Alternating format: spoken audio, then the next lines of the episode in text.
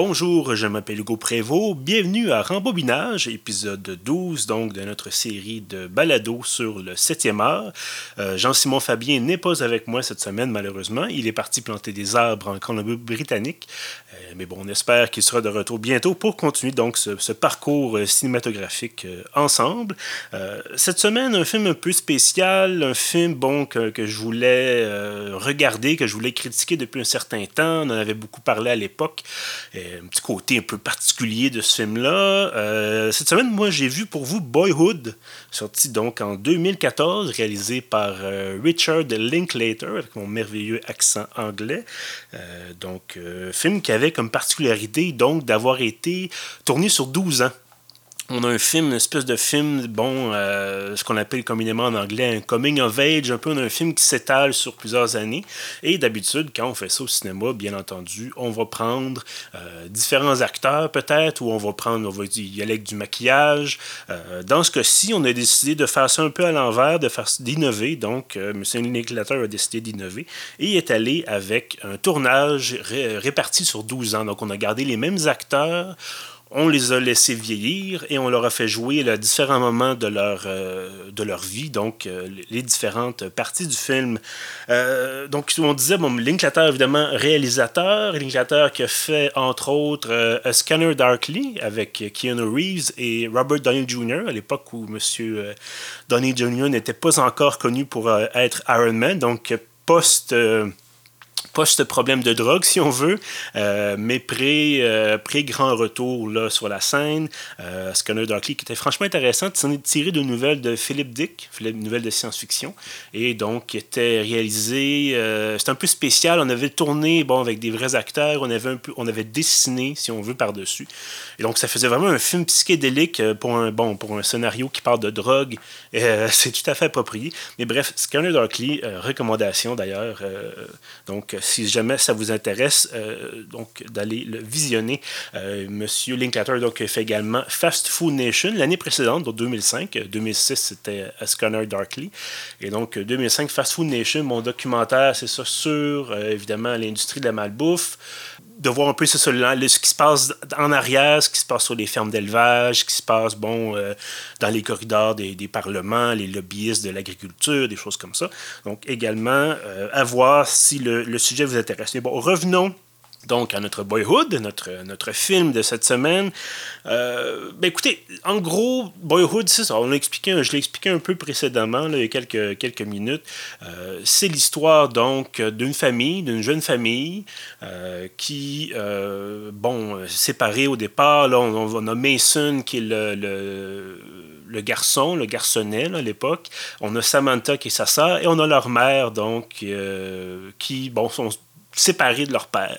Euh, la, mère, bon, divorce du, du, conjoint, euh, et donc ils vont vivre séparément bon, au Texas. Ils vont errer un peu. L'histoire, en fait, c'est ça, c'est qu'on va suivre cette famille-là, principalement du côté, évidemment, de Mason, qui reste avec sa mère et avec sa sœur, qui va voir son père de temps en temps, mais c'est ça, principalement, qui reste donc euh, dans le foyer maternel, si l'on veut. Et donc, il va vivre toutes sortes d'aventures, euh, va vivre la vie en fait. Je pense que c'est principalement ça le sujet du, film, c'est la vie euh, dans une famille euh, monoparentale, famille parfois reconstituée. Bon, c'est les hauts et les bas d'une vie de, banlieue, un peu une vie pas nécessairement une vie de, de, gens pauvres, mais une vie de gens qui n'ont pas nécessairement beaucoup d'argent. Euh, un peu la classe moyenne, euh, si on veut, et comme dirait le gouvernement fédéral et tous ceux qui rêvent d'y entrer. Euh, mais bon, blague à part, c'est ça. Donc, c'est la, vie. Il va grandir au début, je pense qu'il y a 6 ans, 6 ou 7 ans. Mason, bien sûr, donc notre personnage principal, joué par L.R. Coltrane, excusez encore une fois mon anglais. donc, on va vivre un peu le, le, coming of age en bon français euh, de, de, Mason avec ses relations avec sa mère, relations avec son père, relations avec sa sœur, euh, relations avec les gens en général. Donc petit à petit, bon, les années vont, vont avancer. Euh, on a cette évolution donc des rapports familiaux.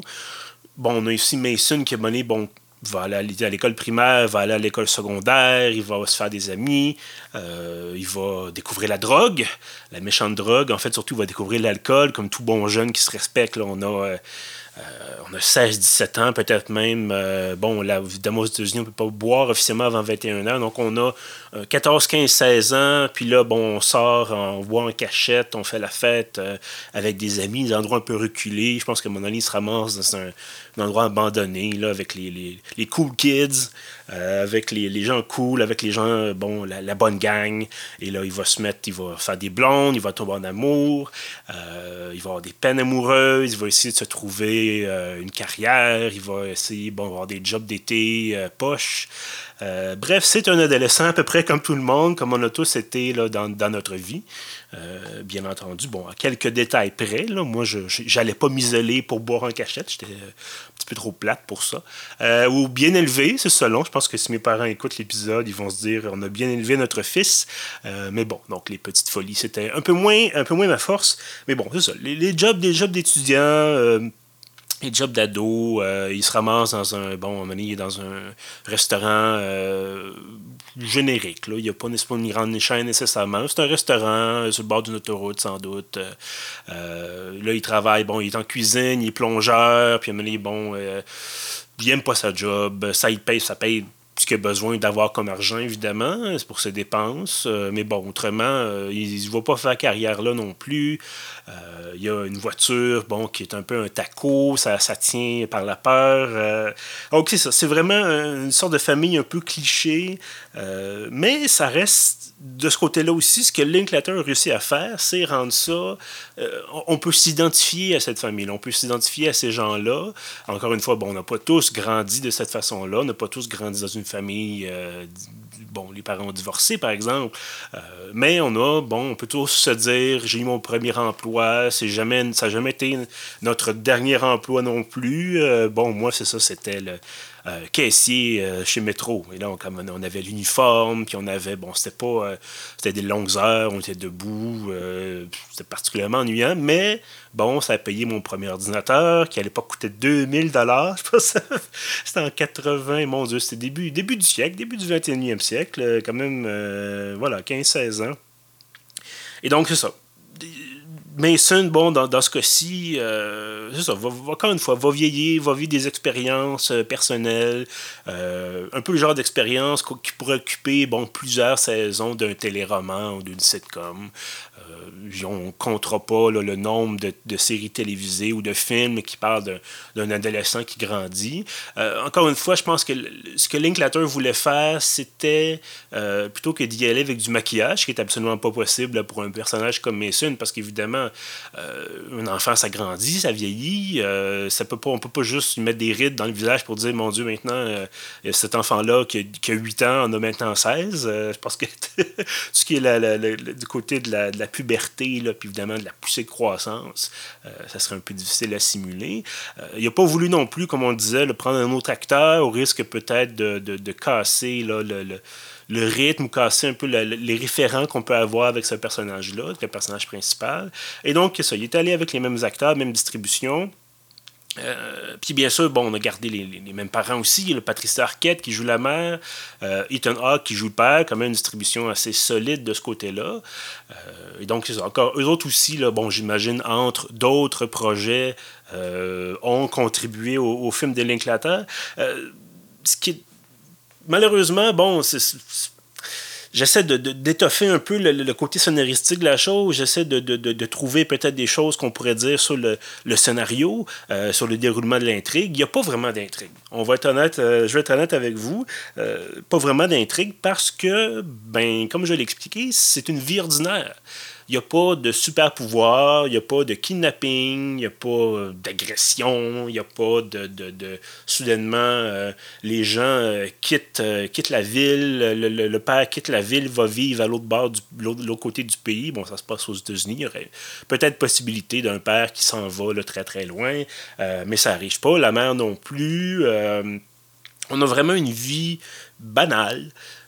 Bon, évidemment, avec un divorce, avec des choses comme ça. Il y a la mère, justement, Patricia Arquette, qui, deux ou trois fois, tente de, se mettre en ménage, euh, tente de se trouver quelqu'un d'autre, un autre conjoint. Euh, puis ça, ce qui est intéressant, puis ce qui est un peu triste aussi, c'est qu'à chaque fois, ça fonctionne pas.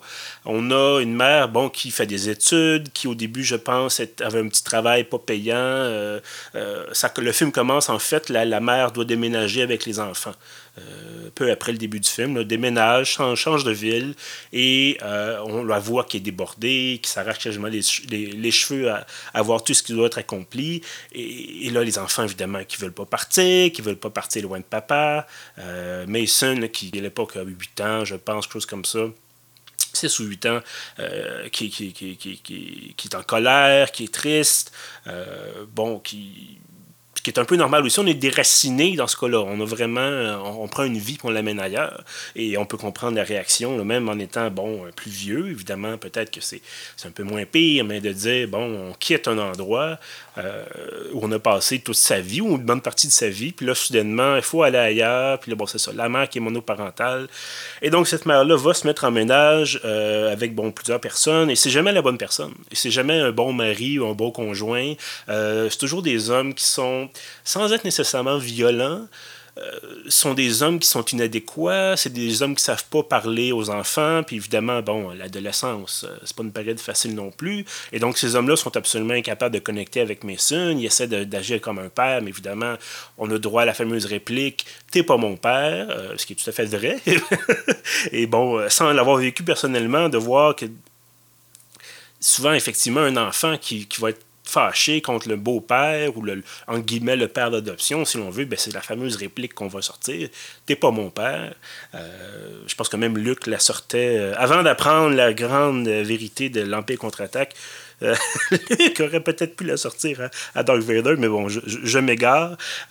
donc c'est ça. Donc Patricia Arquette qui arrive pas, donc arrive pas du tout à, à recréer un foyer qui fonctionnait. Et puis on se doute bien que au départ, avec Ethan Hawke, c'était pas fonctionnel non plus, d'où la séparation, d'où le divorce. Ethan Hawke, il a une voiture, il a un roadster, qui est le père cool, euh, qui a pas d'argent, mais qui, qui cool pareil, qui amène ses enfants bon, faire des activités euh, tripantes, qui est le, père rebelle, euh, et qui, bon, peut-être un peu alcoolique. Ça, on il n'en est pas trop question. On le voit souvent avec une bouteille à la main. Puis on a l'impression qu'on n'a pas les raisons de la séparation ni du divorce, mais on se doute que, bon, la, la mère est plus, euh, plus structurée, peut-être, a envie d'avoir un, foyer stable qui fonctionne bien. Et là, peut-être qu'il tenor qui a dit non, moi, je veux vivre ma jeunesse avec son fameux roadster, sa fameuse, voiture euh, au moteur puissant. Puis là, on se dit, bon, ben, c'est ça. C'est d'un côté la stabilité avec la mer, mais une stabilité peut-être étouffante. Et de l'autre côté, on a Ethan Hawke, qui est le, côté rebelle, mais qui, au final, n'est pas viable. Euh, on peut pas faire la fête toute sa vie durant sans avoir de plan. On peut pas, bon, on en déplaise à certains peut-être, mais euh, on a besoin d'une structure, de dire, bon, éventuellement, euh, tu es, durant l'enfance, bon, tu dis, bon, ben, je peux faire un peu ce que je veux, je vais à l'école, mais bon, je reviens le soir, puis je peux aller faire du vélo avec mes amis, je peux jouer aux jeux vidéo. puis on a toujours cette fameuse période où on se dit, ah, ben, il y a beaucoup trop de restrictions quand on est enfant, on veut pouvoir se coucher tard, on veut pouvoir justement jouer à des jeux Nintendo, on veut faire la fête, on veut manger des chips. On se dit, ah, quand je vais être adulte, je vais, faire ce que je veux, je vais me coucher tard, je vais manger tout croche. Et là, on arrive à l'âge adulte, et je pense que vous savez où je m'en vais avec ça. Euh, on arrive à l'âge adulte, puis on dit, mon Dieu, il est 8h30, j'irai me coucher. j'irai me coucher, j'irai me reposer. Euh, on essaie de bien manger parce que là, évidemment, l'estomac suit moins bien, le, système digestif suit moins bien. Euh, là, on se dit, oh non, je ne veux pas prendre de poids nécessairement, je ne veux pas être fatigué demain matin au bureau. Euh, ça prend un travail, évidemment, pour payer les factures. puis bon, ça s'agit. Donc, et donc, on a cette dualité-là encore une fois, une dualité qui est tout à fait normale, euh, banale même, comme je disais, parce qu'on l'a vu tellement souvent dans la vraie vie. Euh, est-ce que, que Linklater a voulu dire, bon, faire un film sur la vraie vie? Sans doute. Euh, outre le fait du, fameux 12 ans à tourner, bon, je, pense que l'objectif, effectivement, c'était de, présenter bon, une série de contrastes, peut-être développement de, caractère, développement de la personnalité peut-être de, Mason, mais de le mettre face à, ces contrastes-là, de dire, bon, la mère qui arrive pas, qui devient professeur d'université éventuellement, ou peut-être d'un collège là, communautaire, bon, États-Unis, c'est un peu plus compliqué, la, structure euh, du système d'éducation. Et bref, la mère qui, pendant partie du film, était aux études, euh, de la misère à boucler ses fins de mois un peu, de la misère à, tout gérer, puis éventuellement devient professeur, devient importante, un peu plus d'argent. Euh, ça l'amène quand même pas à faire des bons choix côté vie matrimoniale, mais on a quand même quelqu'un qui réussit. De l'autre côté, on a le père qui, disparaît pendant un certain temps, qui a toujours l'air un peu sur la brèche, a toujours l'air d'avoir des problèmes problème.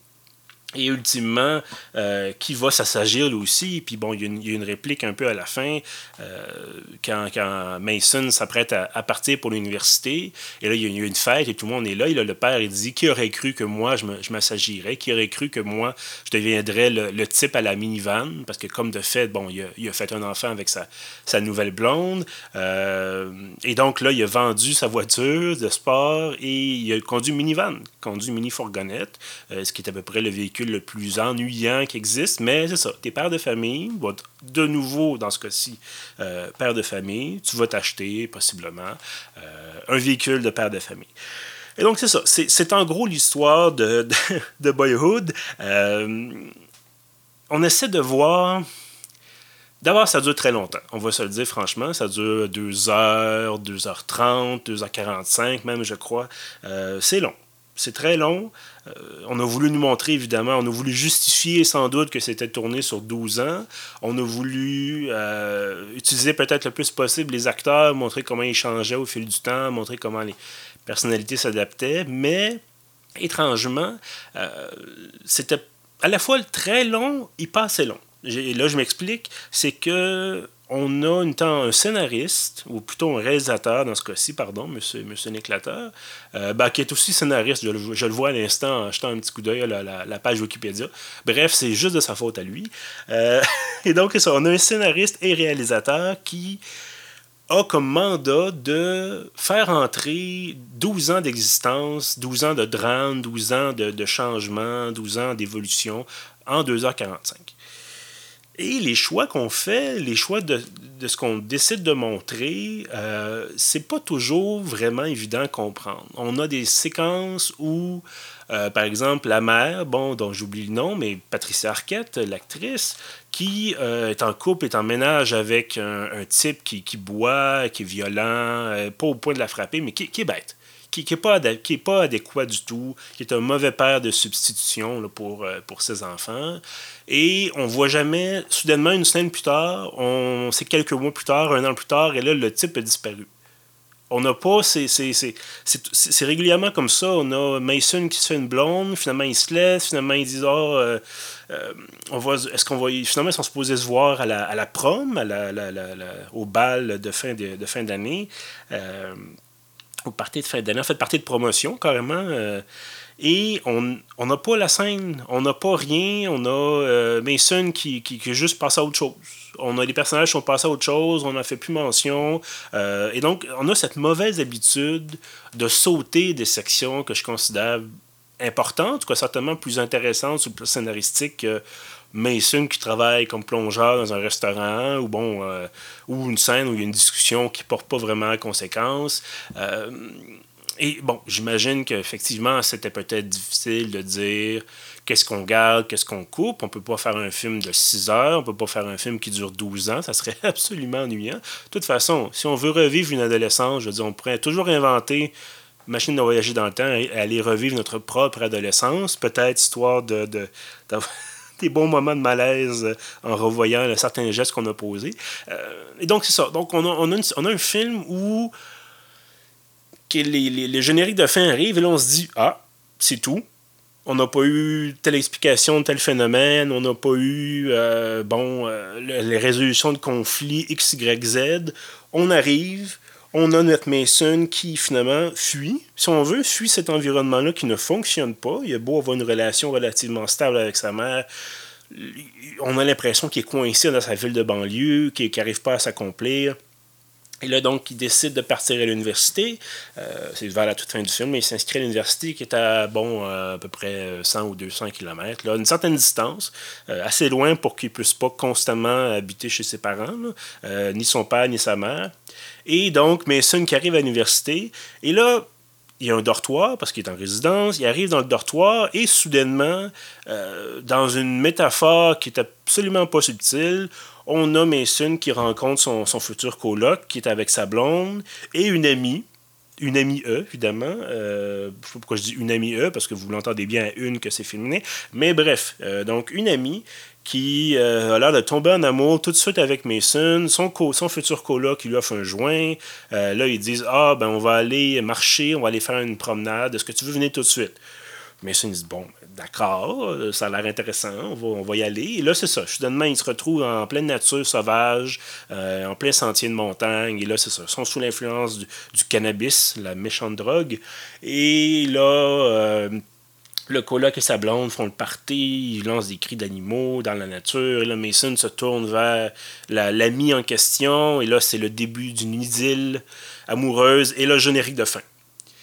Et, donc, moi, j'étais là, je, suis installé devant, devant mon écran, je me dis, mon Dieu, à, ce point-là, est-ce qu'on veut vraiment faire le message, passer le message comme quoi il faut fuir nos problèmes, fuir la ville où on a grandi, où on étouffe peut-être, et là, soudainement, tout va bien aller, on arrive à l'université, on va se, cultiver l'esprit, on va s'ouvrir l'esprit, et là, ah, on va avoir de la drogue et du sexe. Et tout va bien, tout va bien se passer.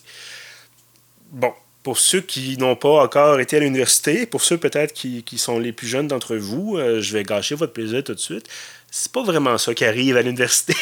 ah oui, c'est un endroit où s'éduquer, se cultiver, euh, s'ouvrir l'esprit et éventuellement, bon, rencontrer l'amour. Mais moi, je me rappelle pas qu'on m'ait offert un joint et euh, carrément, pratiquement, une partenaire sexuelle euh, avant la première journée d'université. D'abord parce que j'étais déjà en couple, ça aurait été un petit peu, euh, un peu étrange. Et deux, parce que, bon, la drogue, c'est mal. Non, mais...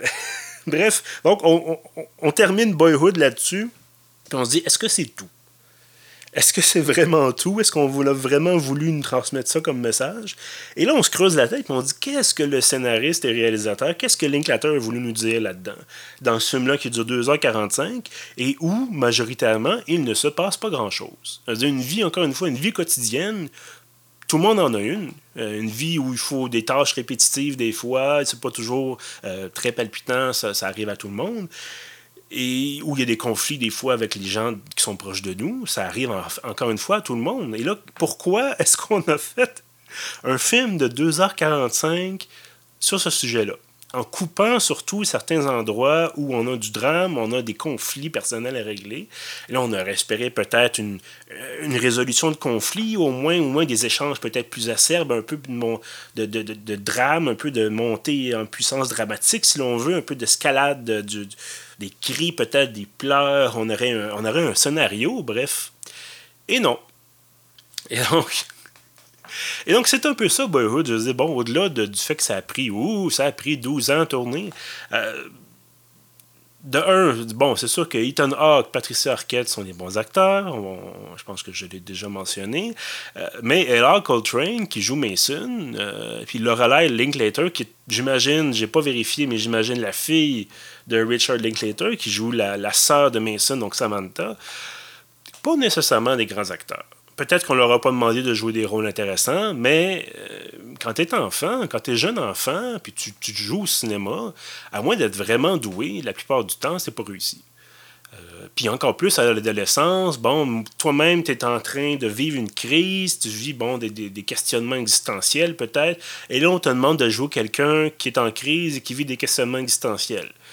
Est-ce que c'est plus simple? Est-ce que c'est plus complexe? Euh, je vous avoue, j'ai pas la réponse. Mais si en tout cas le but de Mason était de ressembler, en tout cas à l'adolescence, à un grand échalas qui se cherche et qui n'a pas l'air vraiment à l'aise dans son corps, ben c'est tout à fait réussi. Ceci étant dit, j'en reviens à mon point que j'ai mentionné à plusieurs reprises. À quoi est-ce que c'est différent de la vraie vie? On va pas au cinéma pour nécessairement voir des choses qu'on voit tous les jours ou qu'on a déjà vécues. Il y a tout, bon, il y a des documentaires qui font ça peut-être. Mais quand on fait un film de fiction, on s'attend à ce qu'il y ait un peu de fiction, on s'attend à ce qu'on soit un peu sorti de notre quotidien. Et dans ce cas-ci, bon, ben c'est pas le cas. On va être très, je vais être très plate là-dessus avec vous, c'est pas le cas. Et donc, est-ce que est-ce qu'on recommande Boyhood? Euh, Honnêtement, non.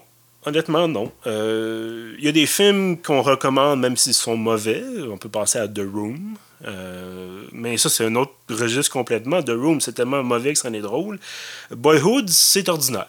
Boyhood, c'est ennuyant. Boyhood, c'est long. Et comme je disais, bon, il n'y a pas rien qui vient nous chercher, il n'y a rien qui vient nous dire Ah, je suis content d'avoir vu ce film-là. Et donc voilà, c'était.